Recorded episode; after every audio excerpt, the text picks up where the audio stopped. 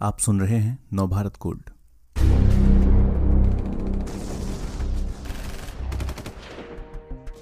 कारगिल युद्ध खत्म होने के साथ ही कश्मीर घाटी के अंदर बड़ी संख्या में आतंकी घुसपैठ कर चुके थे और अपने साथ ले आए थे सेना की तबाही का असलाह।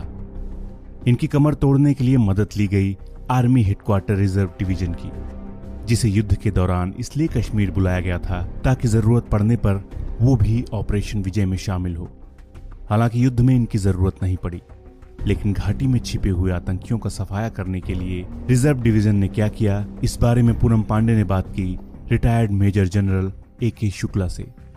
उस वक्त वे कर्नल थे और रिज़र्व डिवीज़न में शामिल एक बटालियन के कमांडिंग ऑफिसर। हमें कुपवाड़ा क्षेत्र में मूव कर दिया गया, मेरी बटालियन को। जब हम कुपवाड़ा में गए तो वहाँ पे पहले से ही जो परमानेंट यूनिट वहाँ थी, वो अपना काउंटर इंसर्जेंसी ऑपरेशन कर रही थी।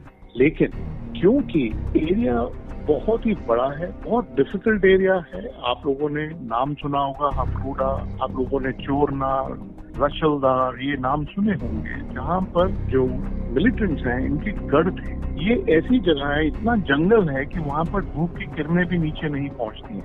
कर्नल ए के शुक्ला की टीम ने वहाँ इंटेलिजेंस जुटाना शुरू कर दिया और काउंटर इंसर्जेंसी ग्रिड में शामिल हो गए। हमें बहुत बड़ा एक इलाका दे दिया जाता था और हमारे को ये टास्क दिया गया कि इस इलाके में आप छानबीन करिए और यदि आपको घुसपैठियों के, मिलिटेंट्स के कैंप मिलते हैं उस कैंप्स को ढूंढिए और उन कैंप्स को ढूँढने के बाद उसको बर्बाद कर दीजिए। और यदि ऐसा करते समय आपको घुसपैठियों के साथ या मिलिटेंट्स के साथ आपका मुठभेड़ हो जाता है तो आप उनको खत्म कर दें ये बेहद टफ टास्क था। आतंकी कहाँ छिपे थे, नहीं पता था। पहाड़ों और जंगल वाले करीब 10 किलोमीटर के इलाके में आतंकियों के कैंप ढूंढना आसान नहीं था। आतंकी कहीं से भी सेना पर अटैक कर सकते थे। चैलेंज इसलिए भी ज़्यादा था क्योंकि कर्नल ए के शुक्ला की टीम उस इलाके से वाकिफ नहीं थी। 1999 में अगस्त के आखिरी दिनों में उन्हें कुपवाड़ा का टास्क दिया गया। हमें टास्क दिया गया कि कुपवाड़ा के नॉर्थ वेस्ट में एक जगह है कानारूश। कानारूश एक विलेज है, बस्ती है वहाँ पे, और उस बस्ती को हमारे इंटेलिजेंस सोर्सेज के मुताबिक ब्लैक विलेज बताया जाता था। मतलब वहाँ के जो लोग हैं, वो मिलिटेंट्स के साथ बहुत ज़्यादा सहानुभूति रखते थे। और वहाँ पर कई बार हमारे आर्मी के ऊपर कई दफ़ा मिलिटेंट्स ने अटैक करने की कोशिश की। कर्नल एके शुक्ला की टीम को उस इलाके में छानबीन करनी थी। कर्नल शुक्ला ने इसके लिए एक प्लान तैयार किया। इलाके के ही लोकल यूनिट के कमांडिंग ऑफिसर ने कर्नल शुक्ला को ब्रीफ किया और कहा कि ये इलाका मैंने पिछले हफ़्ते ही छाना है।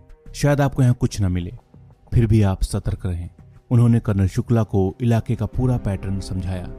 इसके बाद ऑपरेशन लॉन्च किया गया। हम रात को करीब, अपनी लोकेशन से रात के अंधेरे में हम निकले करीब 12 बजे और जहाँ हम थे, वहाँ से ये इलाका करीब 50 किलोमीटर दूर था। हम गाड़ियों में वहाँ पर गए। जब वहाँ पहुँचे तो वहाँ पर उतरने के बाद रात ही में हमारे हमने अपना मूव शुरू कर दिया इस पहाड़ी इलाके में। जब कर्नल शुक्ला की अगुवाई में सैनिक मूव कर रहे थे तो एक कंपनी कमांडर ने देखा कि जंगल के अंदर कुछ हरकत हुई है। क्या हो रहा था वहाँ?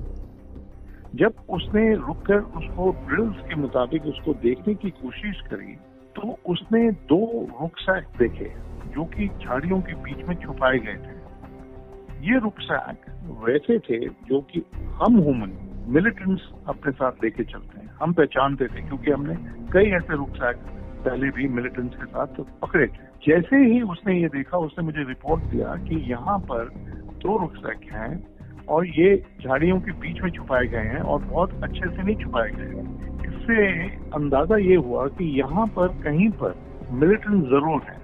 और वो जल्दी में आर्मी को इस टाइम पर देखकर सरप्राइज़ हो गए और उन्होंने अपना सामान छुपा कर वो कहीं गाँव की तरफ़ छुपने की कोशिश कर सैनिकों ने पूरे इलाके को घेर लिया।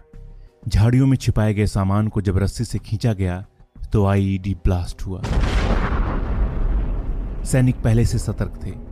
पास में कुछ पैरों के निशान दिखाई दिए, जो एकदम ताज़ा थे, यानी आतंकी कहीं आसपास ही मौजूद थे। टीम अब बेहद चौकन्नी होकर इलाका सर्च करने लगी। तभी उन्हें कुछ सुनाई दिया। वहाँ पर हमारे को एक हॉलो पंकर की आवाज़ आई। हमने उस बंकर को खोदा। जब हमने उस बंकर को खोदा, हमारी आँखें खुले की खुले रह गई उसके अंदर कम से कम नहीं तो आप मान लीजिए करीब दो टन एमिनेशन हथियार और खाना और करेंसी नोट्स थोड़े और टू इंच मोटर जो मोटर होती है, जो वो वो उसके अंदर हमको मिला। रॉकेट लॉन्चर मिले उसके अंदर। सेना की इस टुकड़ी को अब यकीन हो गया था कि आतंकियों ने और भी जगह हथियार छुपाए होंगे। कई जगह गोला बारूद से भरे हुए बक्से भी मिले। कर्नल शुक्ला का शक और गहरा हो गया। उन्होंने टीम से कहा कि अब हथियार नहीं, आतंकियों को खोजना होगा। हो ना हो, वे यहीं कहीं छिपे हुए हैं। टीम जैसे ही पहाड़ी से नीचे उतरी, आतंकियों ने हमला बोल दिया। लेकिन आर्मी पूरी तरह चौकन्नी थी। उन्होंने आतंकियों को चारों तरफ़ से घेर लिया। मुठभेड़, आधा घंटा चली।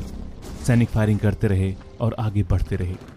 करीब आधा पौना घंटे के बाद जो फायरिंग रुकी तो उसके बाद हम बड़े सचेत होकर आगे बढ़े और हमने देखा कि कई जगह पर हमें खून के निशान मिले, लेकिन वहाँ पर मिलिटेंट्स हमारे को दिखाई नहीं दिया। उनके हथियार वहाँ पे हमारे को एक दो ए के फोर्टी सेवन राइफल किसी का रेडियो सेट किसी का रुकसैक किसी का ऐसी चीज़ें हमें मिली, किसी की टोपी, किसी का इस तरह की चीज़ें हमारे को मिलनी शुरू हुई।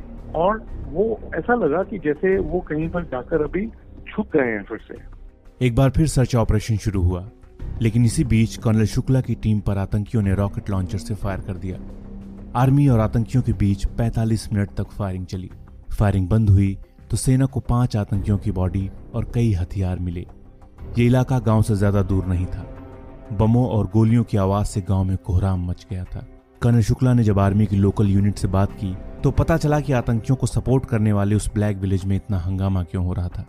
वो लोकल डिस्ट्रिक्ट कमांडर था यहाँ का, मिलिटेंट्स का। और उसके ऊपर जो इनाम रखा हुआ है, मैं 99 की बात कर रहा हूँ, दो लाख रुपए उस टाइम उसके ऊपर इनाम था सरकार का। तो मैंने बोला, मुझे तो पता नहीं कि वो कौन है, मैं पहचानता भी नहीं हूँ, लेकिन मैंने पाँच मिलिटेंट्स को मार दिया है। सुबह से शुरू हुआ ऑपरेशन, रात करीब नौ बजे पूरा हुआ। इस ऑपरेशन में भारी मात्रा में हथियार गोला बारूद बरामद हुए और आतंकियों के डिस्ट्रिक्ट कमांडर सहित पाँच आतंकी मारे गए। ये भी पता चला कि जिस कैंप को कर्नल शुक्ला और उनकी टीम ने बर्बाद किया था, वो आतंकवादियों का कोई साधारण कैंप नहीं था।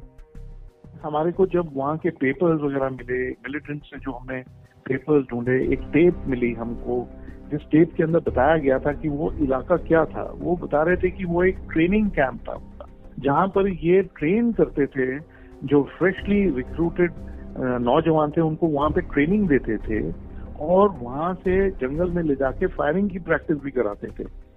इस ऑपरेशन में आर्मी ने आतंकियों के कैंप को तबाह कर दिया। अच्छी बात यह भी रही कि कोई भी सैनिक हताहत नहीं हुआ।